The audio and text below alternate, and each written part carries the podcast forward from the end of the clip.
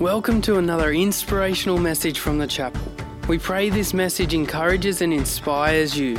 If you would like any more information, check out our website, thechapelcollective.com.au.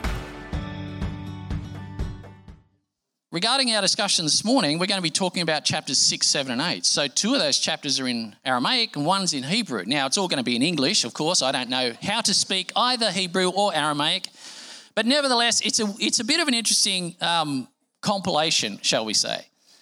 Uh, so now, now, I note that Mike's down here, and I've been sitting um, with, with him during our, um, our Alphacrucis talks, and, and I'm just going to, just going to note that, that um, the book of Daniel, uh, the, the chapters that are historical, in fact, the first seven chapters kind of form what's called a chiastic structure, right? So that's my nerd out word for this morning, chiastic, which means there's a mirror. There's a mirror uh, through the chapters, especially chapters uh, two through seven, right? So chapter two and chapter seven kind of mirror each other. Chapter two of Daniel is about the, the statue with the four layers of materials the gold head, the silver chest, you know, you remember? And chapter seven is about the four beasts, and we'll talk about that. So there's a, a, mirror between the two. And then chapters three and chapter six. Chapter three is the fiery furnace. Chapter six is Daniel in the lion's den. Both examples of where God rescues Daniel or his people out of, out of uh, danger. So we've got this interesting pattern. So the prophetic chapters concern that which is to come, obviously, at least from Daniel's point of view and seem to very accurately describe the history, our history, of, of the, the coming times in Daniel's life. Um, and they also describe the kingdom of God, which sits above and beyond all human history, okay? Is truly eternal. What's very obvious from this selection of chapters is the book of Daniel isn't merely dealing with the events of his life and his friends, but um, it raises more general issues of the relationship between rule and sovereignty of, of the Lord and those of the great human empires. Okay, so let's move on. Daniel chapter 6, which is Daniel in the lion's den. I'm going to give you a quick reading. I'm not going to read all this, three chapters. I'm sorry, it's too long. We're not going to cover it all in detail, but I'll give you some excerpts. So the first one is Daniel chapter 6, and I'll start from verse 16. And it says this So the king gave the order, and they brought Daniel and threw him into the lion's den. The king said to Daniel, May your God, whom you serve continually, rescue you. A stone was brought and placed over the mouth of the den, and the king sealed it with his own signet ring and with the rings of his nobles, so that Daniel's situation might not be changed. Then the king returned to his palace and spent the night without eating and without any entertainment being brought to him, and he could not sleep. At the first light of dawn, the king rose and hurried to the lion's den. When he came near the den, he called to Daniel in an anguished voice Daniel, servant of the living God, has your God, whom you serve continually, been able to rescue you from the lions? Daniel answered, May the king live forever. My God sent his angel, and he shut the mouths of the lions. They have not hurt me, because I was found innocent in his sight, nor have I done any wrong before you, your majesty.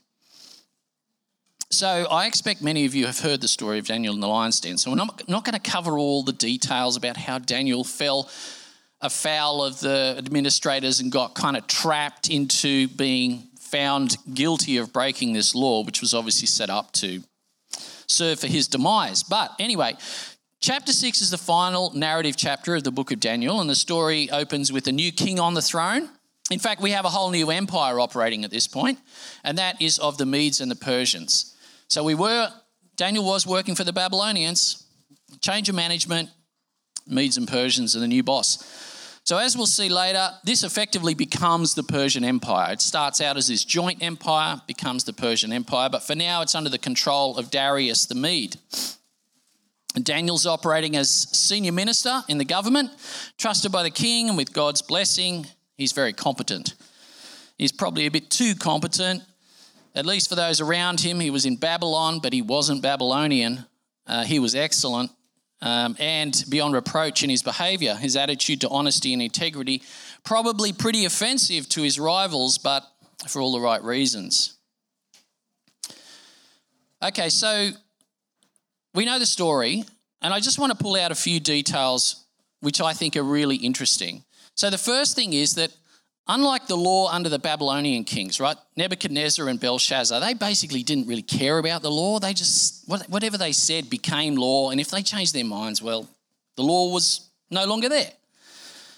But under the Medes and the Persians, the law is described as having a kind of divine power, right? It can never be revoked. Kings come and go, even priest kings, but the law endures. Ironically, the law, right, which is seen as this great symbol of power of the people who make it, ends up being, being the, a power that exercises rule over them. Even Darius finds himself trapped by the law of his own creation. And Daniel doesn't make a scene of public disobedience here, right? Because he knew the law was aimed at him. But neither does he divert from his usual habit.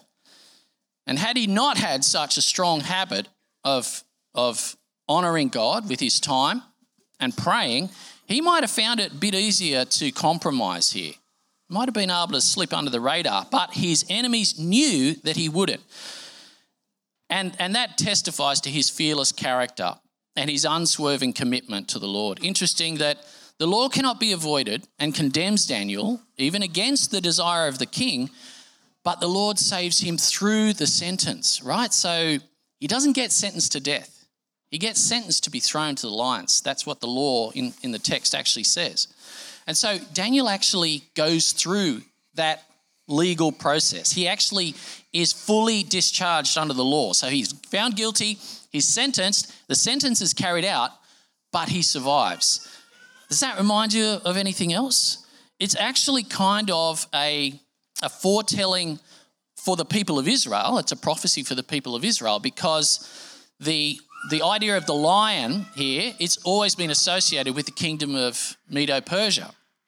First the Babylonians and then the Medo uh, sorry, first the Babylonians. And so Israel was under the under the you know control of Babylon, the lion, which we'll see again later.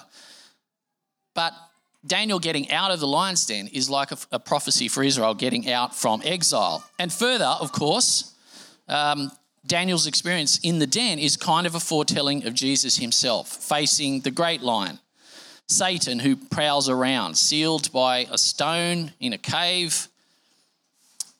But when the new morning dawned, he would emerge unharmed, having overcome death itself.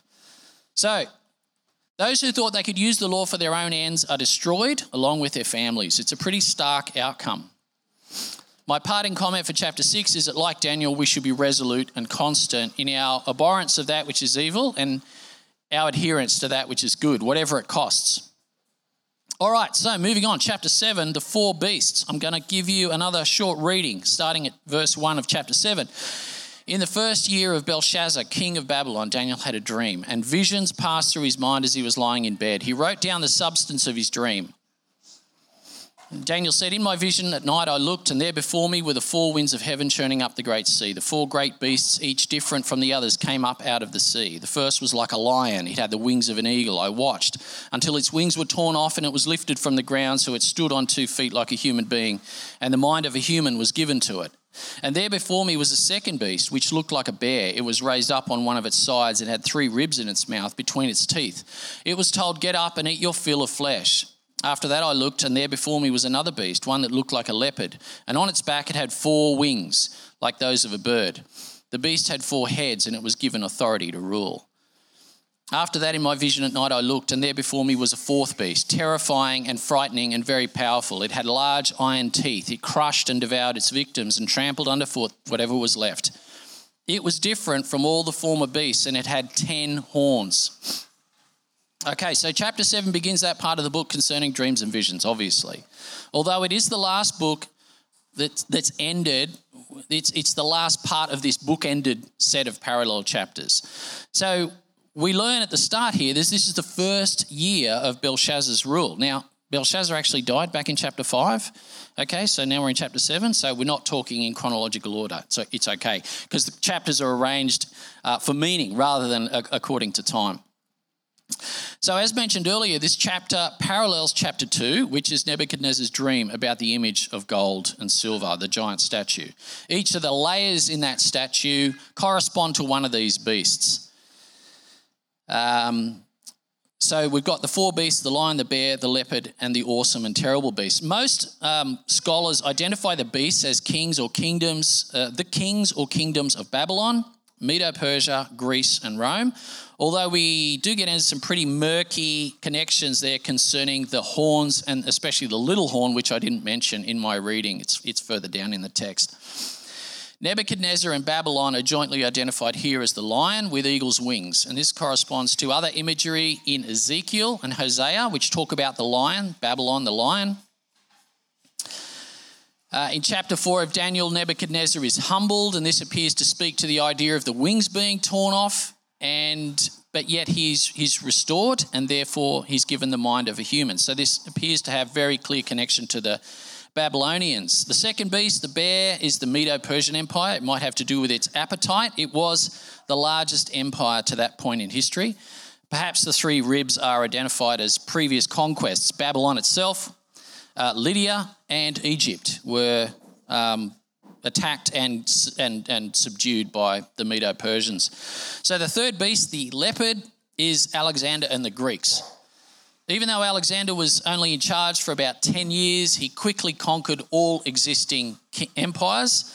And this speed is kind of alluded to by the four wings that are a part of the, part of the beast.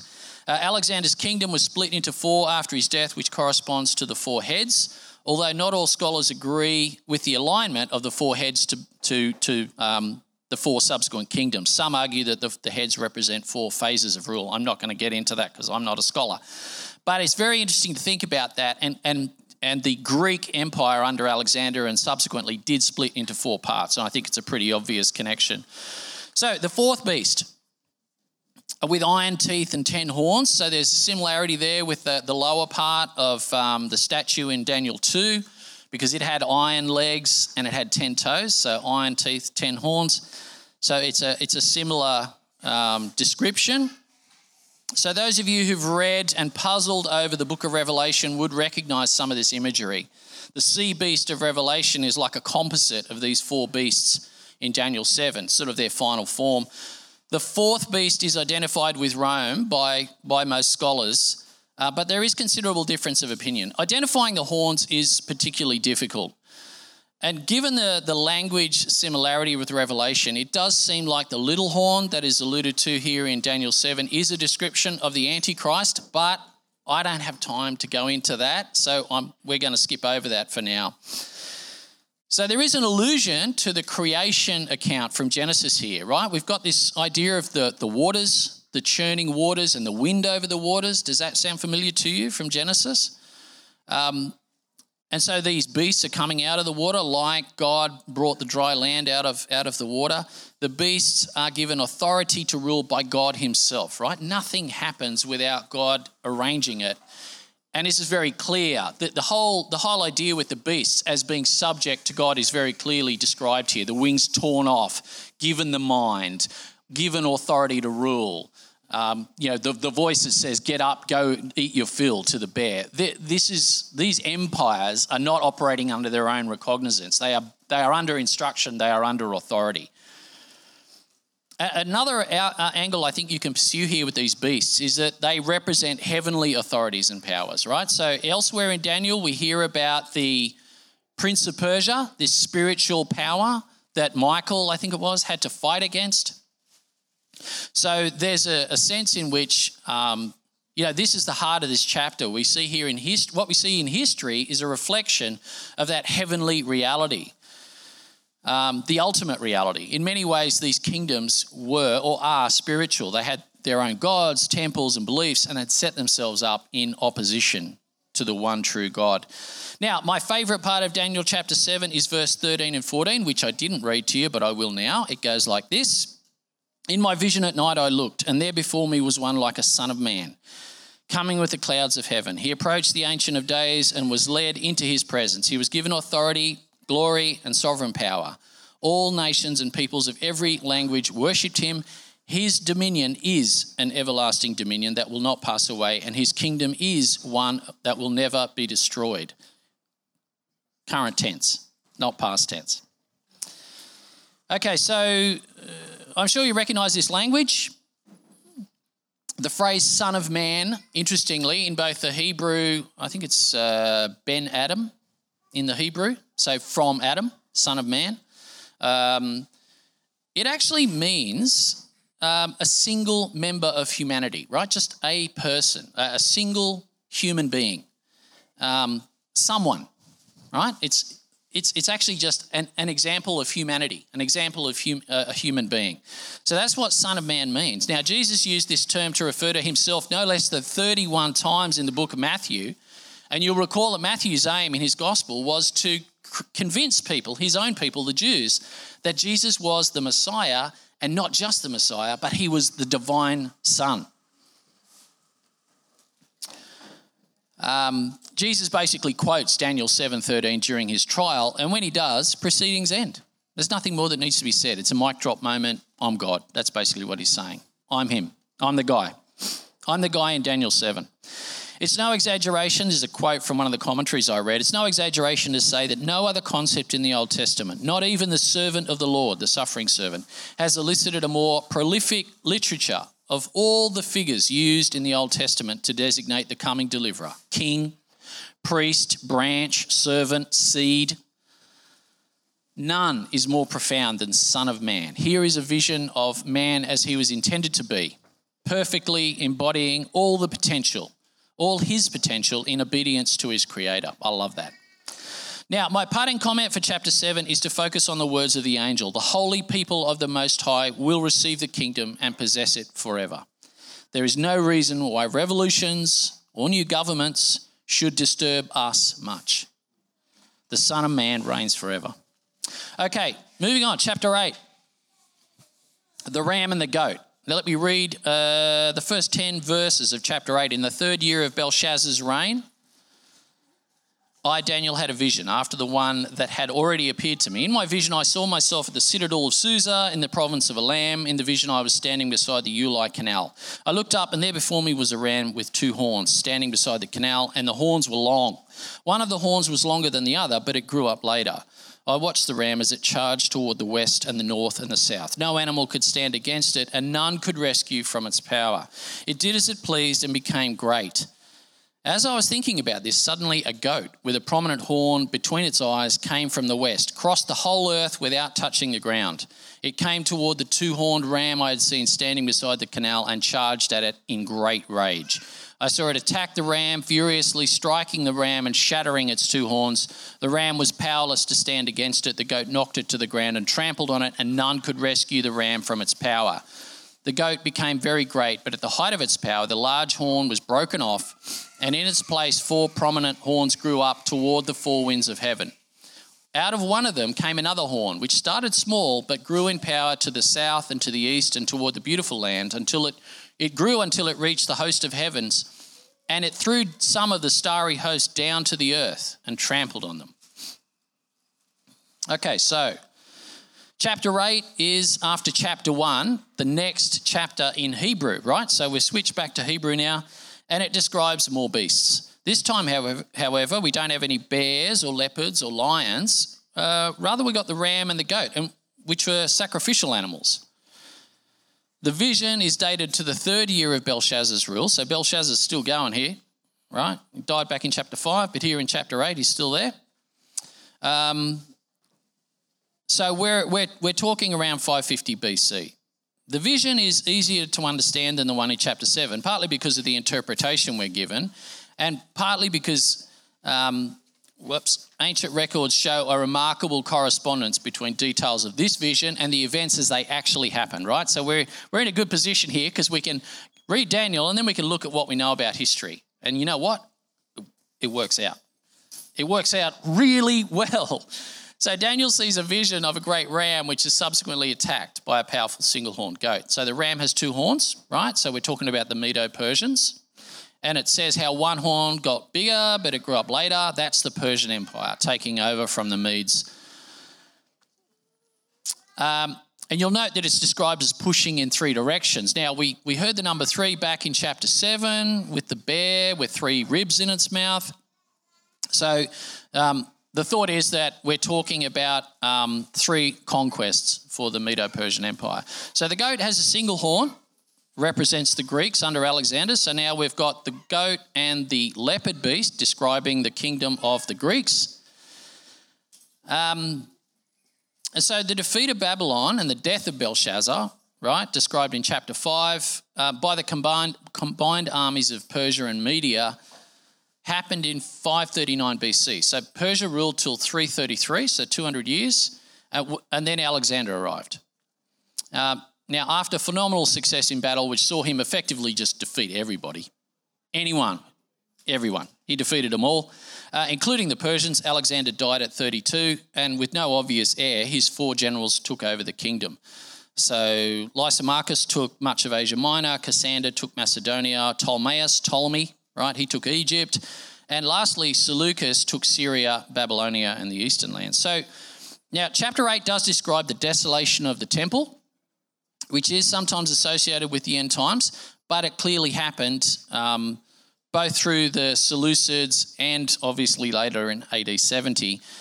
So, but the mention in verse 11 appears to coincide with the rise of this king Antiochus Epiphanes. So he was a Seleucid. He took over and took the name Epiphanes, which means manifestation of God. So he had a pretty high opinion of himself. And you can see where this is going, right? Um, so he took over the empire, which ruled the former Jewish lands, and one of the trademarks of Alexander and his generals was the Greekification of everything that they took over. So they set up a whole bunch of cities and called them all Alexandria, and then they saw about pushing Greek culture on all of the um, all of the peoples that they ruled, including the Jews. Uh, but Antiochus had a problem because he was particularly passionate about this and he hated the Jews. So put those together, and he was the one who went in and set up the idol of Zeus inside the temple in Jerusalem. And he spilled pig's blood all over the altar. He basically did everything he possibly could to cheese everybody off in a big way. And so that gave rise to a rebellion, right? So, led by uh, Judas Maccabeus, the Maccabean rebellion took place in 165 BC, after which, and they won, right? The Jews kicked the Seleucids out. Uh, and that was in 165 BC, after which the temple was purified and then rededicated, right? So in New Testament times, this was celebrated as the Feast of Dedication, but today it's called Hanukkah, right? So that's the Jewish festival of Hanukkah. So that all sounds very tidy, a tidy interpretation of the vision, but it sort of goes off the rails a bit since the angel goes on to mention it concerns the time of the end, uh, the distant future. Reading from verse 23, it describes a completely wicked, fierce looking king who will cause astounding devastation and will succeed in whatever he does.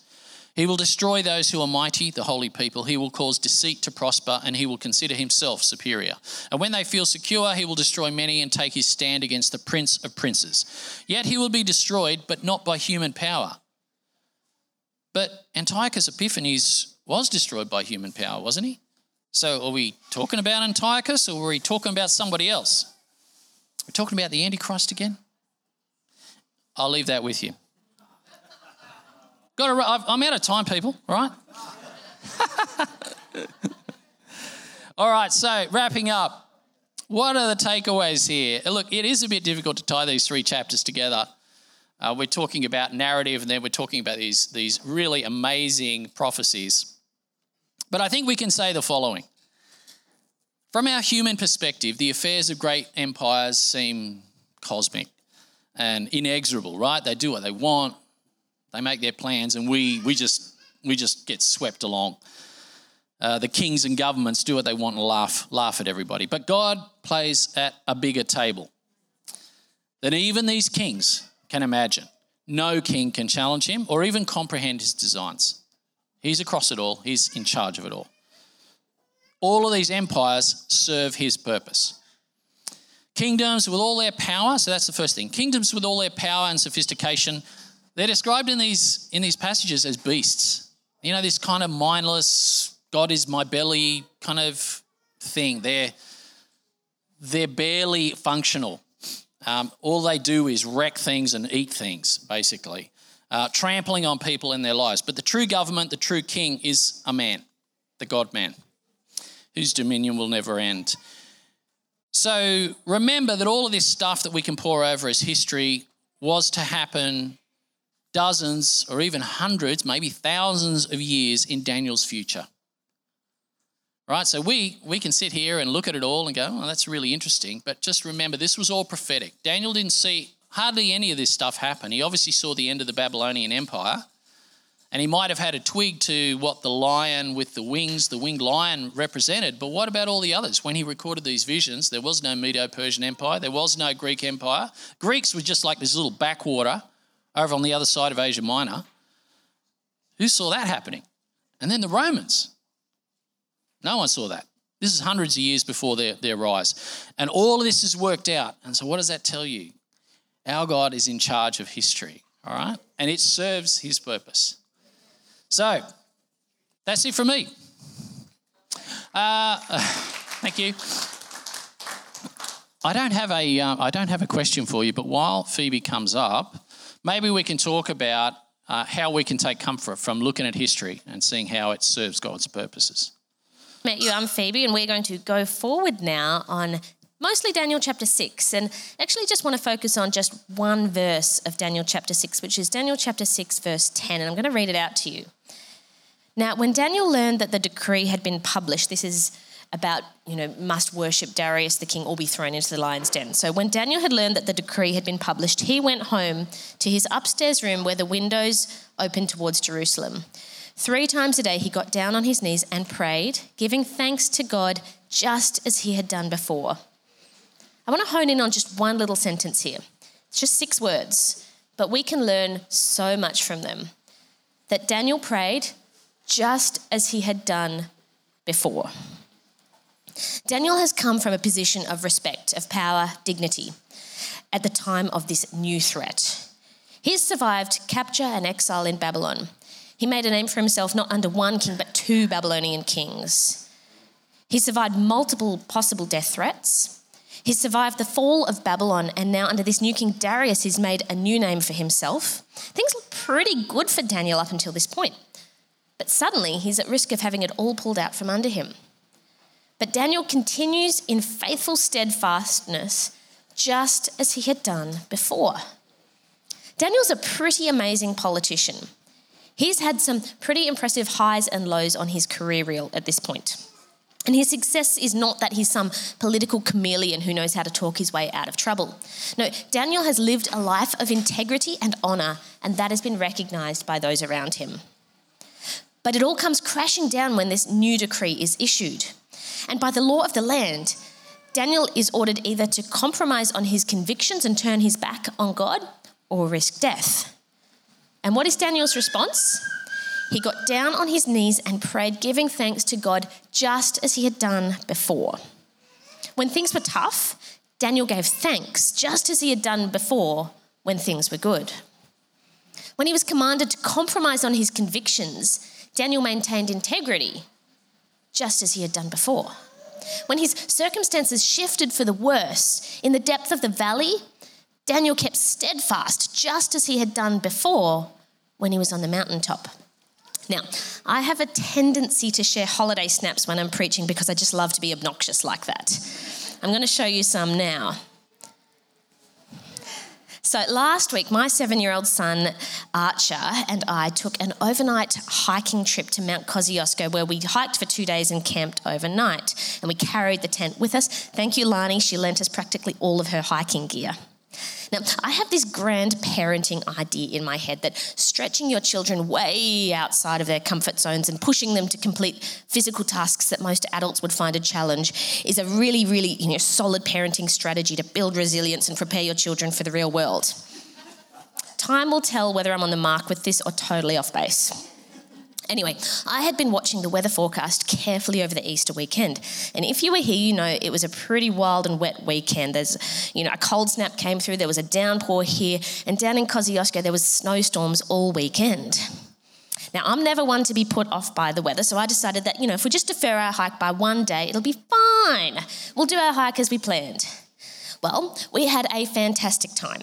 There was snow everywhere, as you can see. It was bitterly cold but it didn't stop us one bit. The, the cloud lifted, we had fantastic views, we made it to camp, we set up the tent, and we even had a decent night's sleep. And all my ideas about resilience building proved correct. That was Tuesday. then came Wednesday. So when we woke up on Wednesday morning, we were stiff and sore everywhere. The fog rolled in, and eventually, with that came the rain. Archer's ankles were stiff and sore after the cold night, and he was crying, saying he couldn't walk. Well, we've got sort of about 14 kilometres ahead of us at this point. So I laced up his boots for him, helped him put on his pack, and told him, Up the mountain we go, son. Needless to say, it was pretty miserable for the first few hours, and I was starting to have some very dark thoughts around my parenting philosophies regarding resilience. Now, anyone who's done a decent amount of walking knows that when you start a day with stiff, sore joints, you just need to get moving, and that as you warm up, that stiffness eases and the discomfort goes away. My son Archer unfortunately didn't, didn't know this, so we had a pretty miserable trudge back up the mountain. Now, because I'm a mother who not only wants to teach my children resilience, but also wants to teach them the power of prayer, Archer and I, we sat down together, we prayed together that his sore ankles would get better. Once we prayed, I went back to resilient mum mode. He just had to put on his boots and get moving. And as he got moving, persisting through the discomfort, it's amazing. His ankles warmed up, they stopped aching, and suddenly the hike became fun again, and we did make it back to the car. So, why am I telling you this story? It is not in order to get a stern talking to by all the worried parents in the room, though perhaps that's coming. No, I think perhaps there's a Daniel message in here.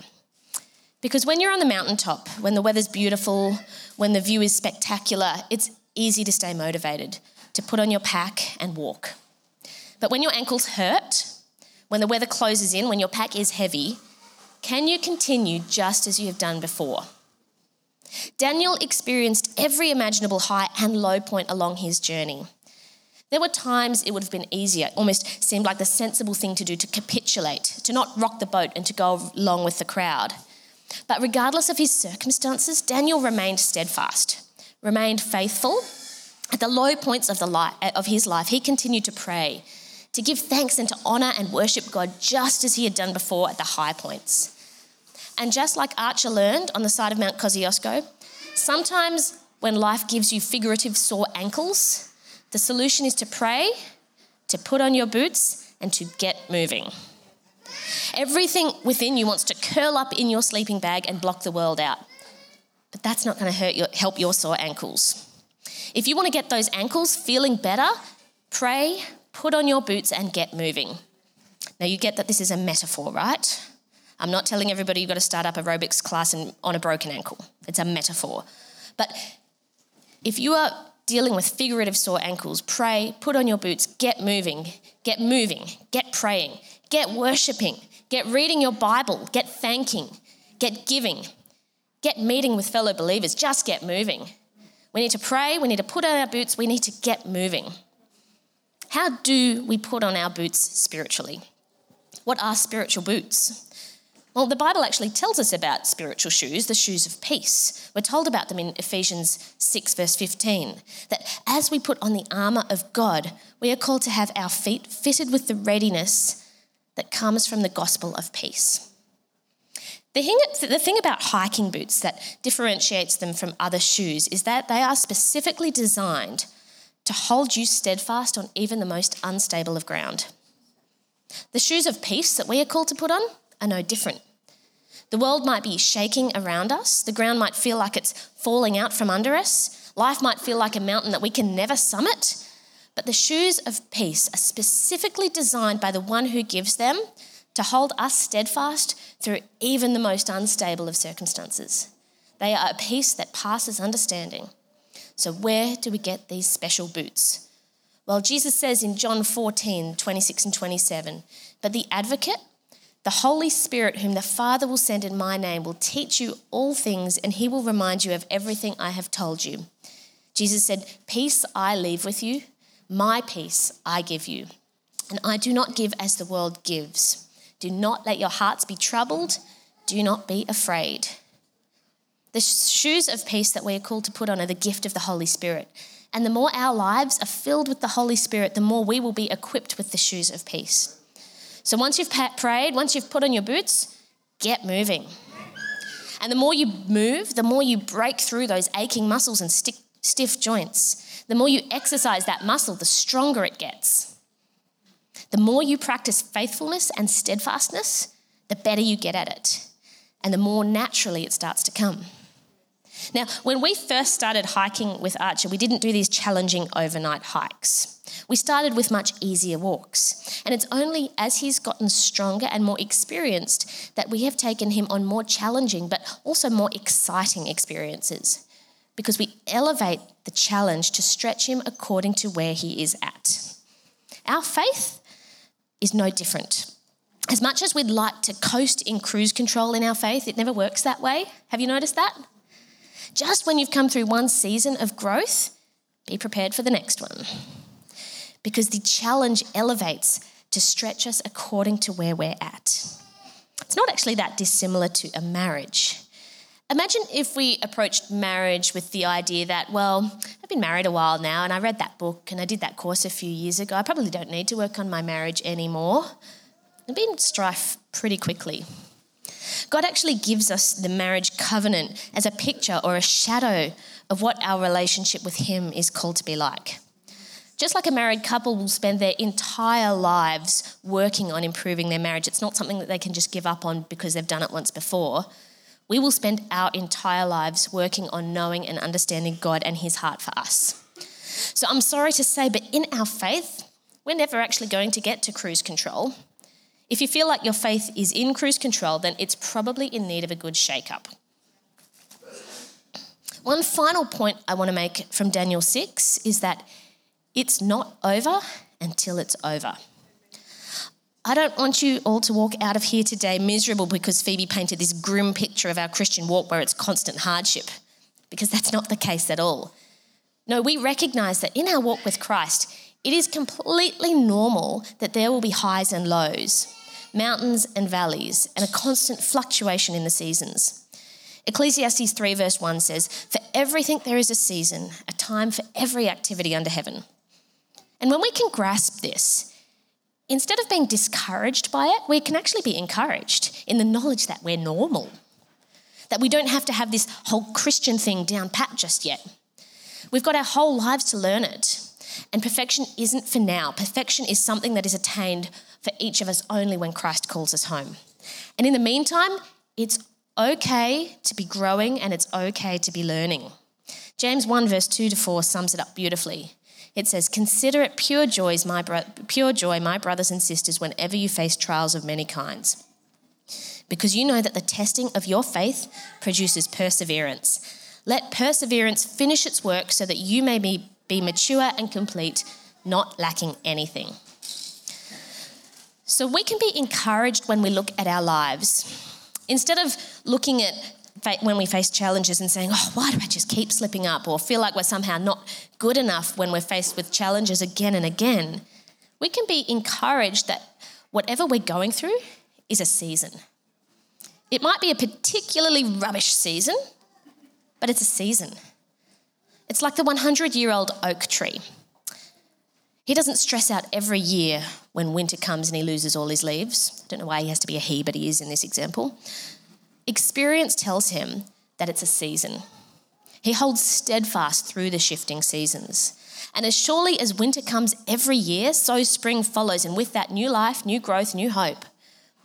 After a life of highs and lows, Daniel knew this too.